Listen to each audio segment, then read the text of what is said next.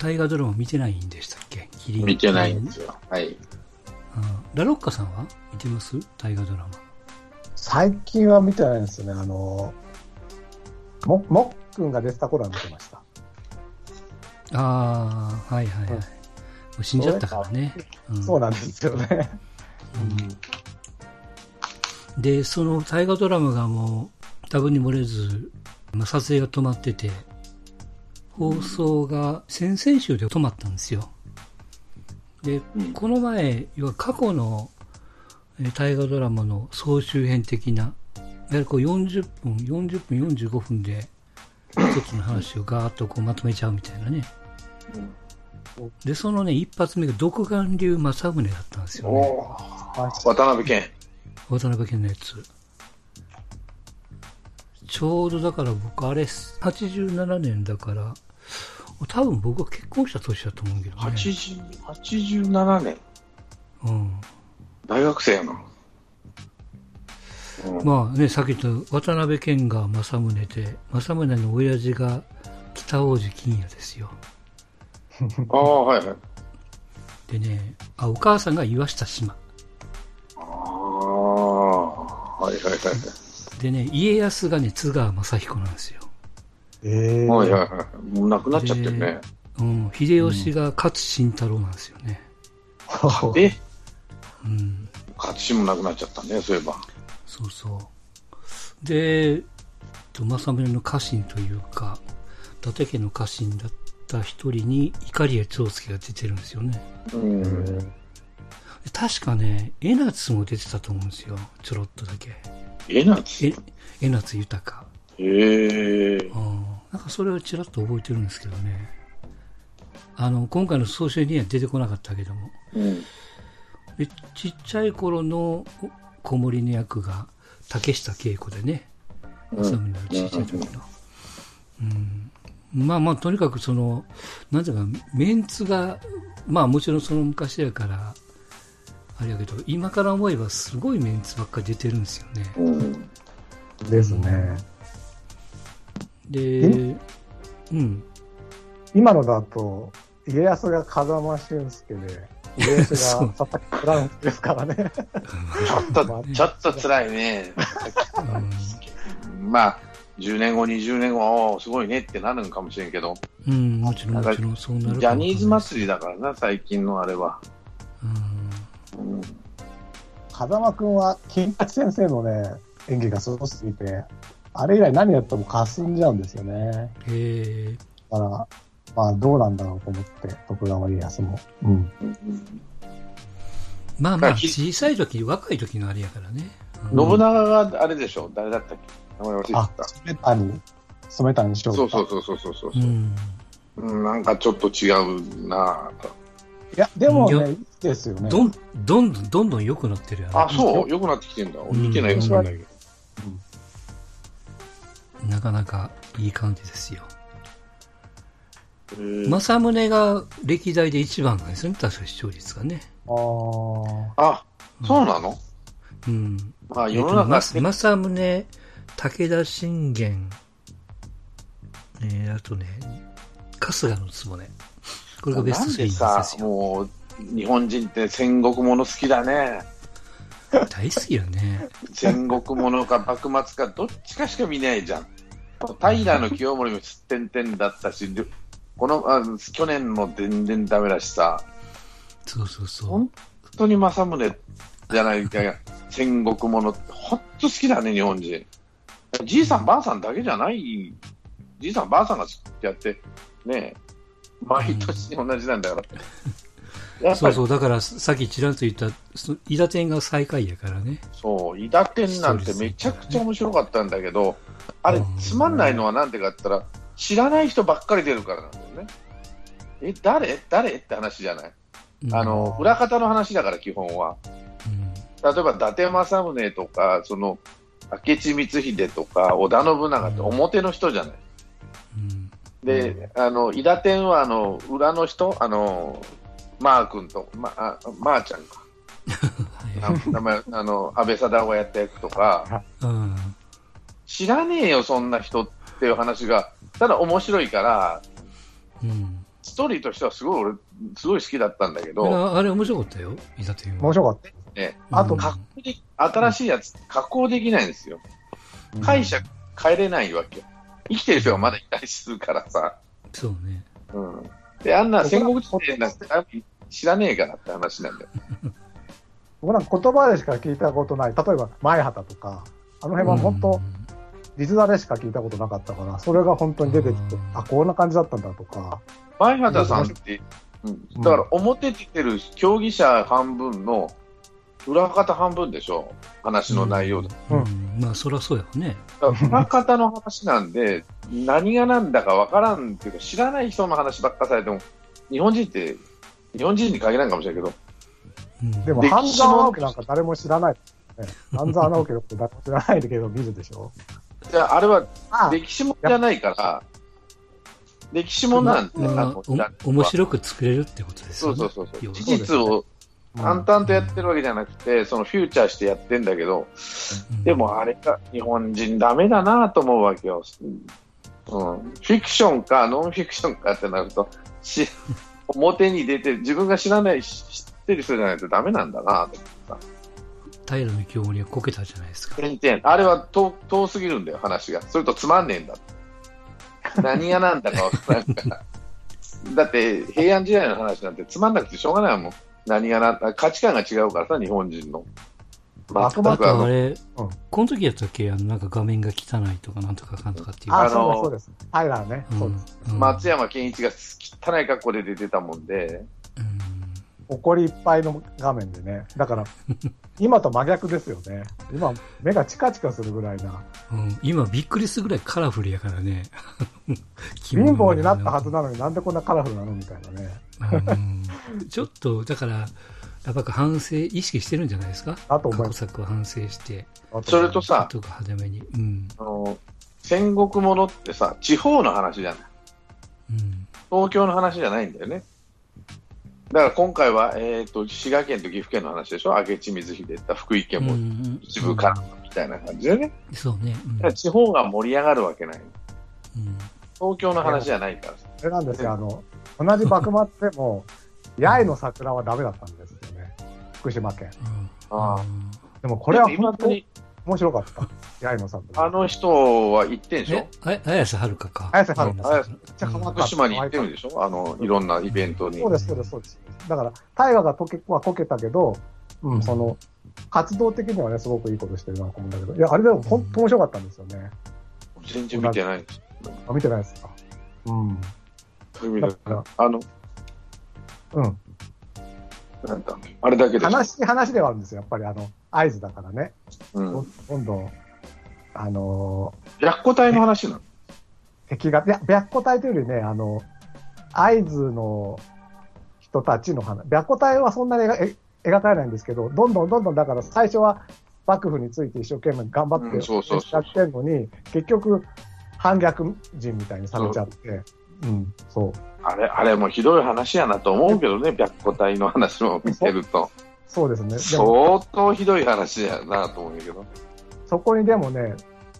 ずっと負けない魂を持ってあの同志社だったっけなんか学校作る最終的に飯島城だっけ。そうですそうです飯島城と結婚してね、うん、そうです、うん、でいやあの綾瀬はるかの方もねなんか女子学校を作るんですよね。でも人気なかったんでしょ、うん、人気なかったのでやっぱり知らない人だからまあね、知らない人の話だから歴史もんって見るんだけど知らない人の話だから分かんねえよってなるんだよね。だからまあね あ, のあんま良くないんだけど言われてるなんか女性が主役になるとウケないって言いますよね。 あ, あ, あれ見てのおじいちゃんだからね基本は篤姫が良かったですけどね。篤姫ねあれも面白かったな。面白かったね。一本道ってもう何回聞いても、うんあれもね、最近ではあの岡田君のやつ良かったですか官兵衛。ああ黒田官兵衛の話ね。うんうん。まあまあそれと真田丸もねそこそこあったですね。あの、うん、真田丸でその独眼竜政宗でめちゃめちゃかっこよかった伊達政宗がむっちゃくちゃあのよいしょする人になっててねあれが面白くてねもうあの秀吉だか信長にあのずんだ餅持ってってどうぞどうぞとかやってるのとかね、うん、面白かった。あのサラダマンのサラダ点が取りに来たはずやないね。そうそうそうそうそうよかったですね。で今度がなんかあの経済学者の話でしょ。えっ、ー、とあのあの里なる人ですね。そうなんだっけ。そうそうそうそう忘れちゃった。知らない人で知らない人で多分だこけるだと思いますね。近現代の話はダメなんだって、うん、幕末から前になるとあの手前になっちゃうと幕末はあれ、ね、いろんな人が戦国時代ってもうこすり倒してるじゃないですか。そうもういいじゃんってなるとさもうだからその、うん、なんていうの黒田官兵衛みたいに裏方っぽい人、あちょっと側近的なね。そうそうそう、うん、だから応仁の乱って絶対はないしね、うん、戦国の初期だけどもまあ、あの応仁の乱ほどグッズグズなもんはないっていうかひどい話もないんだけど、うんうん、でもあんな戦国時代なんてもっとドロドロドロしてるわけだけどもっと単純だったような気がするけどな意外と、うん、考えてあの動物的にみんな動いてたんじゃないかなと思うしね。道徳なんてあってないようなもんだからあの時代なんざなんかあれかなあの若い子が若い子がっていうか見出したのがあの年家の話をよくテレビで見た覚えがあるんですよ。唐沢と唐沢俊明と、えー、誰松島七子か、うん、年家と松ね、うんうんうん、若い子がやるとねあの、うんまあ、若い子がやるとというか起用する役者がどんどんやっぱ若返ってるんやろね、うんまあ、自分らが年いってるだけのものなんだけどまあそうかもしれないね。さんじゅうぐらいの人が出てっても全然不思議じゃない話なんで、うん、ねこのね独眼竜の時の、えー、と勝新太郎がごじゅうごさいって出てましたよ。いや変わらんじゃん、うん、そうそうそうそう、うん、今は別に誰ぐらいですか。ごじゅうごって中井貴一がちょっと下かあ、うん、中井貴一がごじゅうなな、はちですからね。はいはいはい、そうなのかな、うんうん、で佐藤浩市がろくじゅう超えてるんでしょ、うん、えー、っと、うん、そこら辺じゃないかな。あと織田裕二かあごじゅう過ぎで言うと織田裕二織田裕二と勝新太郎と比べるとね全然違う、ねまあまあ、勝新太郎がちょっと異常なんですけどね、まあうんいやでもねあの当時のイメージからすると、うん、あタイが出てたんやって思っちゃうけどね今更 だ, だからさ、ま、前言ったように、うん、みんなの年齢が上がってんだって、うん、俺の持論じゃないけどさ絶対じゅっさいは 若, がいあの若くなってるから見た目がね精神的に、うんうん、精神的に見た目も じゅう, じゅうねんまえよりよんじゅうねんまえよりは上がってんだよ、うん上がってるとか下がってるかごめんはたちの子はさんじゅう、さんじゅうの子ははたちぐらいの格好しとっても違和感がないとかね、うん、だからごじゅうごぐらいの人でもその主役の武将でっていう感じで、うん、だって長谷川っていくつよんじゅうごぐらいでしょ。えもっと言ってるのかもうちょっと若いんじゃないかな よんじゅう?どうだろう。長谷川なんて言ってたんですか。長谷川弘樹よんじゅうさん。ああ。よんじゅうさんでまあ、うん、主役張ってった中あの誰だっけ渡辺謙が張ってたことはさんじゅうでしょ。さんじゅうそこそこでしょ。渡辺謙はねにじゅうはちですよ。でしょ。だから、うん、だからじゅういくつじゅうごも違っててもそんなもんだって思っちゃうわけ、うん。だからやっぱみんな年齢上がってんだって。あ、もっくんがごじゅうよんやね、今。だからその、あ, あれと一緒じゃん。うんうん。だから勝新みたいなもんですよ。あるでも、もっくんとか、あの当時の勝新比べたら、圧倒的に勝新のは老けてんじゃん。うん。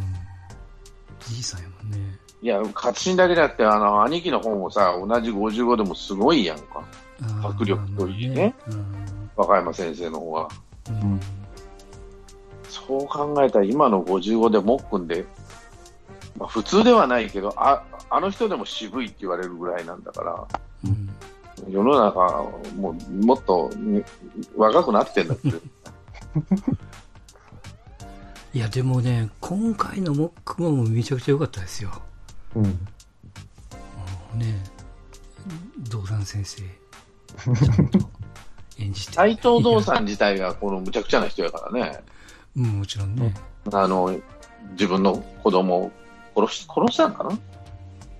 子供ではないですよ、あのどうなんだっけ、娘の旦那ですよね、そうそう、だから親戚を殺すわけよね、うんうん、毒殺ね、確かに、だから、うん、そのシーンがものすごく良くて、結局なんか、ね、同じことの繰り返しなんですよね、うんうん、誰かが誰かを毒殺するみたいな感じ、そうそうそう、両高が弟毒殺とかねそうそうそうそう同じやんとか思いながら、うんまあ、だからなんていうか本能的なんだよね、あの頃は、うん、その道徳が、うん、今の道徳ってなかったよね、あのいろんな意味で、うん、そのそのに人間にもですよ、うん、で最初にモックンのベストを出しちゃったもんだから大変だなうん、でもあれで相手役のね役者さんも株上がったし、うんうんうんうん、うん、撮り直したんですよね、あの、うん、あのいっかい撮ったのにあのさ、うん、さ沢尻エリカが出てたから、ね、そうそうでもよかった、うん、それでさ、うん、沢尻エリカ出てきたら面白かったな、面白かった、でもね、でもあの子すっごい頑張った、川口春奈よかったの、うんすんげえ頑張ってると思う、頑張ったんだ、うん逆に清純そうなのが怖いですよね、うん、なんかサージエリカはやりそう感はあるんだけど、うん、川口春奈はちょっとやりそうじゃない感じに見えるんだけど怖いんですよ、何考えてるか分からない、うん、いいと思いますね毒殺でいうとあの政宗も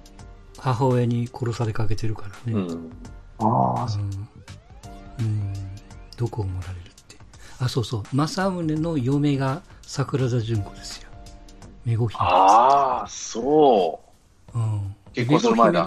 そうそう。で、桜田淳子のちっちゃいあの子供役が後藤久美子なんですよ。うん。うん、まだあの男はつらいよの頃ですかね。は、可愛かった。可愛かったね。泉ちゃんの。ね、今も綺麗けどね。いやだいぶちょっと老けた、あの表に出んくなって老けたなっていうまあまあそれもあるけどねでもあのなんだろうな、うーん男はつらいよ、あ男はつらいよ、本当はいろんな時の流れってのは残酷だなと思うね、本当ですよね、あれは本当思った、あの一番ショックではないけど、あそうかと思ったのは虎屋の今がみんなあの座敷に座るんじゃなくてね、年寄り用の椅子に座ってんだよね、二人とも。あ, あ, れあれ一番最初は全くなくして、そういうのじゃなくて、今まで通りやって、リハーサルしてみて、あ、やっぱりこれはスロープがあった方がいいとか、うん、椅子の方がいいやって、どんどん変えていったらしいですよ。あ、そうなんだ。後付けしたんだ。あ後付けというか、一回リハーサルして、あの、倍賞さんとかの動き、を見てやったみたい、前田銀とね、そうですそうですそうです、あの手すりがついてたりさ、そうそうそうそう、座ってたりとか、そうそうそう、いいさんだと、やっぱりあのあのまあね、あの時代が青春、日本の青春やったやろね、多分昭和よんじゅうねんだいからごじゅうねんだいにかけてが、うん、あの人段階の世代が元気でさ、うん、もうタコ社長も死んじゃっててね、うん、数名だけ元気でしたけどごじゅうね、ごじゅうだけね、うんうん、ちょっとだから寂しかったですよ、あれ僕はあのおじいさんになってる、みんなおじいさんになって、おばあさんになって、そうそうで な, なんか楽しみがないんだよ、うん、みんな後を継がないんだよね、あの町工場もアパートになってたりね、そうそうそうそうそうそうそう、で虎山後釜いなかったんじゃないかな、あなんか喫茶店になってたんだ、そうですね、喫茶店になって、一応桜とかがやってるけど多分継ぐ人はいないんじゃないか、いないっていう、その三尾も小説家になって好きなことをやっててみたいな、あ三尾の娘がね、どうこれが出てくるか分からない、うん、って感じ。あれはなまだ続くの？そのいやーあれで終わるでしょう。ちょっと続けようがないよね。多分ねないですね。その、うん、匂わせて終わりみたいなね。うん。というかもう悲しくてね。悲しい。あのトラさん出さないって欲しかったですよ。なんかわー あ, あれが本当悲しくなっちゃって。だから死んでった体でいいと思うんだけど。うん、だからに今の日本の縮図だよね。日本の縮図っていうかさ、いや山田洋次が考える日本ってこうなんだ、あの頃の元気な日本っていうのは、まあ今は今で元気なんだろうけど、うん、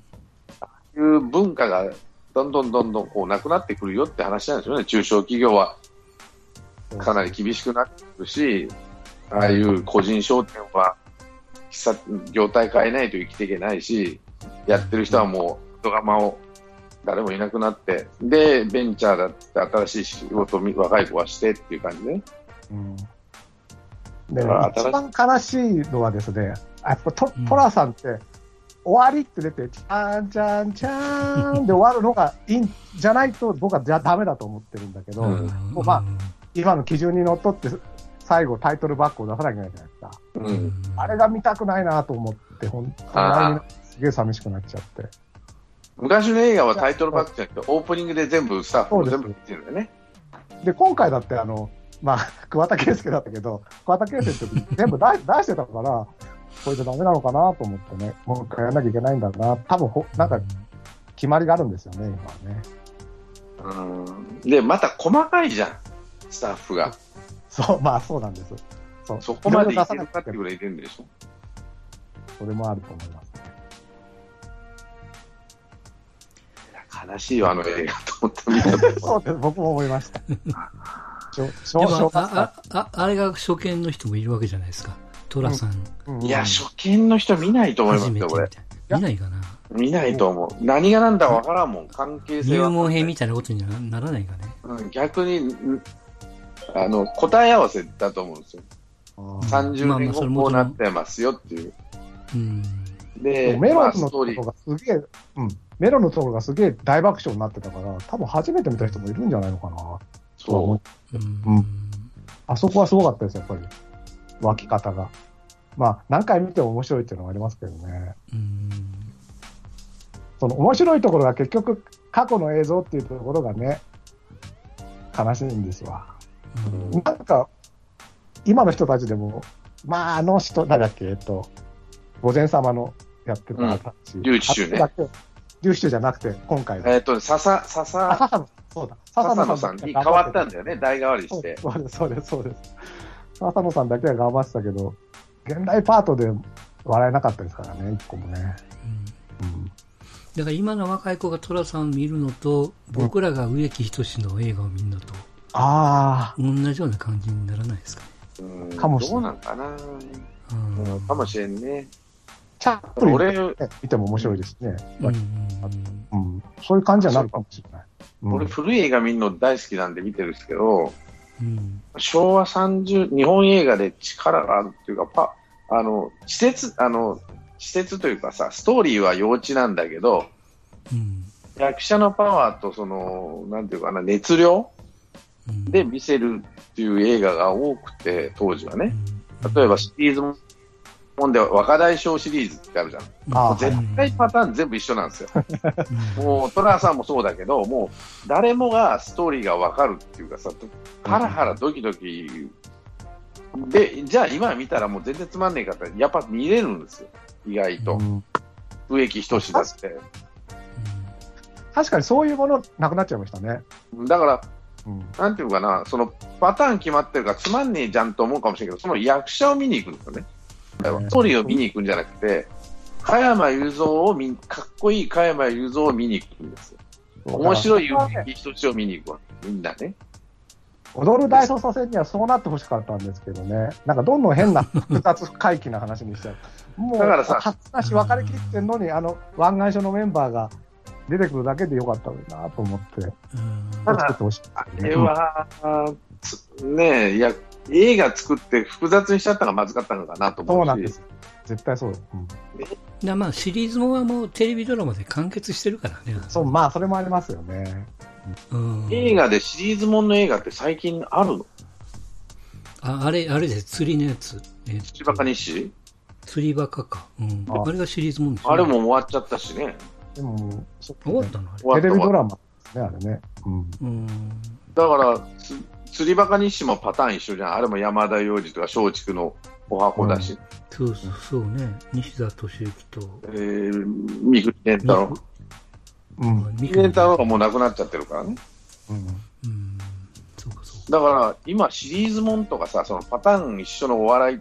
笑ったりそのかっこいいなと思ったりっていう、うん、映画がもう作れないっていうかさ、まあバレちゃってるってとこもあるんだろうけど、例えば、うん、アメリカでいやなんだろうな、ミッションインポッシブルではないな、もうパターン分かってるでしょって話で、こうなってああなってそうなって、でもトム・クルーズのアクションが見たくて見るとかさ、うん、うん、もうパターン分かって、あのダブルオーセブンはまあもうまあ似たようなとこあるかもしれないけど、パターン分かるじゃんって話になるわけ、ね、うん、じゃあ何見に行ってんのって言ったら役者だと思うんだけどね、一番は、うん、この人は何をしてくれるのかな、うんうん、そうですね。ゼロゼロセブンもね、うん、ゼロゼロセブンはどうも踊る大捜査線かじゃないけど、うん、複雑回帰になる。そうそうそう、あの現代版にあわ、あの古い設定を現代に合わせてるからっていうところもあるんだけど、うん、だいぶだから役者をね、それこそうんと昔の人から今の、ね、役者さん、今の役者も今回で終わりらしいから、うん、アダリン・グレイブが最後でしょ、うんうん、でもじゃあ日本の映画で今パターンでその待ってましたってやるのって言ったらアニメ、俺、俺アニメ見なきゃ分かんないんだけど、それこそコナンとかって言いますからね。それはそうかもしれないですね、うん、だからさっき言ったようにストーリー簡単でもうパターン分かってて、うん、そのドタバタ劇があってもそれトラさんなんかそうじゃん、旅に行って女に惚れて振られて悪いみたいなで と, ところどころでその人間の機微っていうかね、勉強ちょっとポロッとさせたりとかね、うん、パターンなんだ。吉本新喜劇がそうかな、パターンじゃんそれっていうもんだけど見ちゃうというか、だからそういうものは映画じゃなくても他のところにいっぱいも転がってるんですよ。要はその、うん、だからそそういうもう一つは役者の芸がないのかなって、その当たり役とかさ、この人といえばこれみたいなハマり役っていうのをさせないというかさ、こういう役今あるじゃないですか。そういえばなんかどっかで聞いたけど古畑のリメイクをやるとかやらんとかって、ね、あ、そうなんだ、ね、あ, あのね今 日, 今日ねでも三谷さんの連載が朝日新聞に載ってて、うん、きっぱりないと言ってました、はい、ああのやってました。田村正和、あ、古畑任三郎は書かない。だからもしかしたら古畑任三郎の弟、うん、とかね、うん、そういう可能性は、はいはい、ちょっと役別の役でね、うん、そうそうそう。でも古畑任三郎には絶対書かないとは言ってましたけどね。でも、うん、いやあれはね見たいですよ、続編というか、うん、別でもいいけど、僕は豊川悦司にやってほしいんですよね。うーん、合うと思うんだけど。うん、あどトースポかなんか実際にそうです、トースポでした阿部寛かな、阿部寛とか小田切城で、あの、うんうん、今泉君があのお大泉洋、大泉洋ね、うんうん、でもさ小田切城と大泉洋じゃあの関係にならないですよね、お古畑と今泉、多分もうちょっと若いか、浜田なくてちょっとなりそうかなと思ったら、うん、探偵はバレにいるやな、大泉洋で思い出した。ああ、あれはいいなと思ったんだけど、うん、やっぱ人気なかったな、あれみっつ、特にあのみっつめはねにかい、にかいさんかいやったんかな、うん、さんかいね、うん、さんかいですね。あれ結構でも小説じゅっぽんぐらいあるんでね、できるんですよ、うん、あの誰だっけ、松田龍平が良かったな、俺かっこいいな、うん、こいつと思って、うん、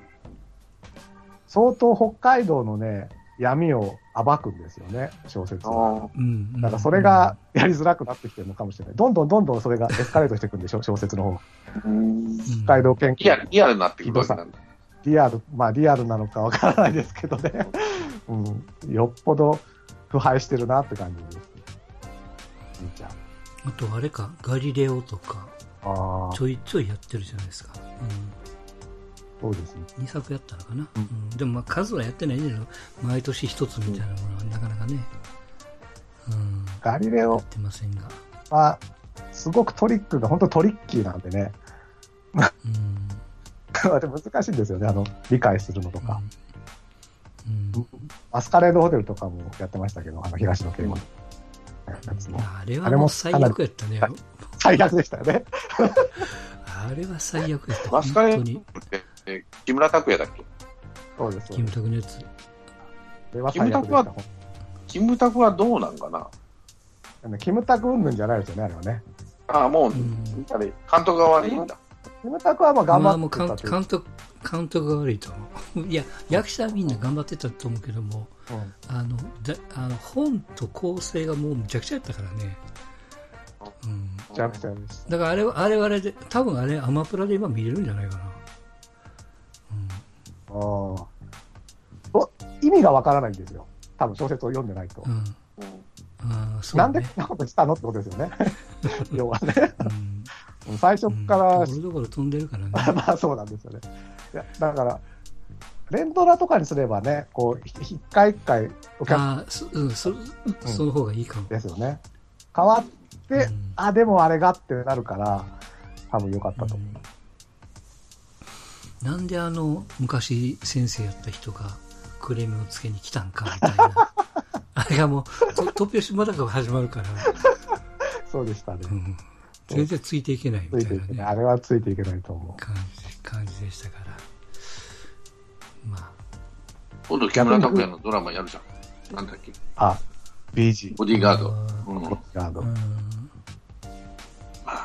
本何やってもキムタクやねでもね本当に最近テレビってあの画像いいじゃん綺麗に映るじゃん、うんうん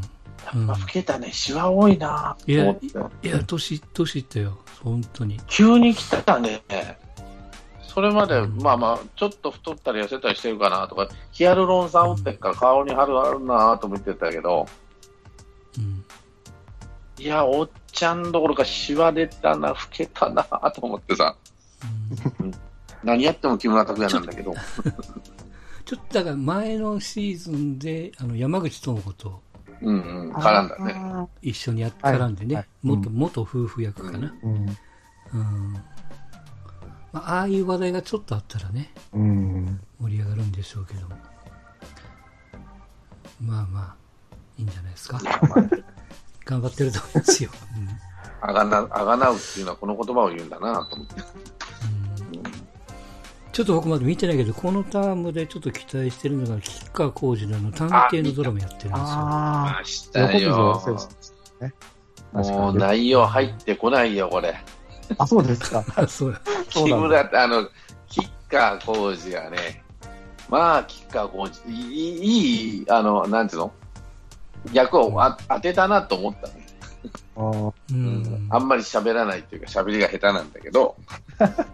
大体、うん、演技が下手なんですけどあの人は雰囲気勝負やからね、うんうん、下町ロケットもそうでしたねめっちゃ雰囲気、うん、雰囲気勝負まあね、ねいいよいい人っぽいか、うん、数少ないあのなんていうかな芸がないけどなんていうかな雰囲気で雰囲気で勝負できる人だからあのそうロケットの吉川晃司はあのスーツしか覚えてないからねなんか顔変わってないですよね、うん、どの変わってない、うんうんうん、頭の白髪がまたいいのよいやあれ綺麗になってるね本当、うん、金髪に憧れる子出てくると思うよ、うん、いやそれでやっぱりね鍛えてるわ腹出てないし、胸板厚いしね、うん、横から見てもう、もうだから入ってこないんで、そういうとこばっか見てて。かっこいいよな、この人、足長いし、肩幅みたいに広いし、素晴らしいな、うん、ちょっとまだ見てないんでね、もうこう見よう、一応撮っておるんで見ようかなと思ってますが、えー、と野球の話に行く前に一つだけ、えー、とテニスですけど、一応発表がありまして、あの全米オープン、アメリカオープンがはちがつのさんじゅういちから開催が発表されました。昨日かな、一昨日かな、うん、で、えー、そのにしゅうかんごの、えー、とくがつの、えー、とにじゅうしちから今度はあの全仏フレンチオープン、もともと言ってた日からいっしゅうかんぐらい遅れてるんですけど、うん、くがつにじゅうしちからローランギャロスで開催と、うん、でウィンブルドンは今年は中止ですからね。ああもうダメ、うん、あ無理でしょうな。このポイントとかどうなんですか、あの選手の持ってる、やっぱりいちねんでなくなっちゃうんですかね。いちねんでなくなりますよね。だからまあランキングは多分そんなに移動はしないですね。自分の持ってるポイントがぐっとなくなるだけで。あ、そう。で、こ、うん、でこれで食えないのがあのあれなんですよ。あのもっと下のラン、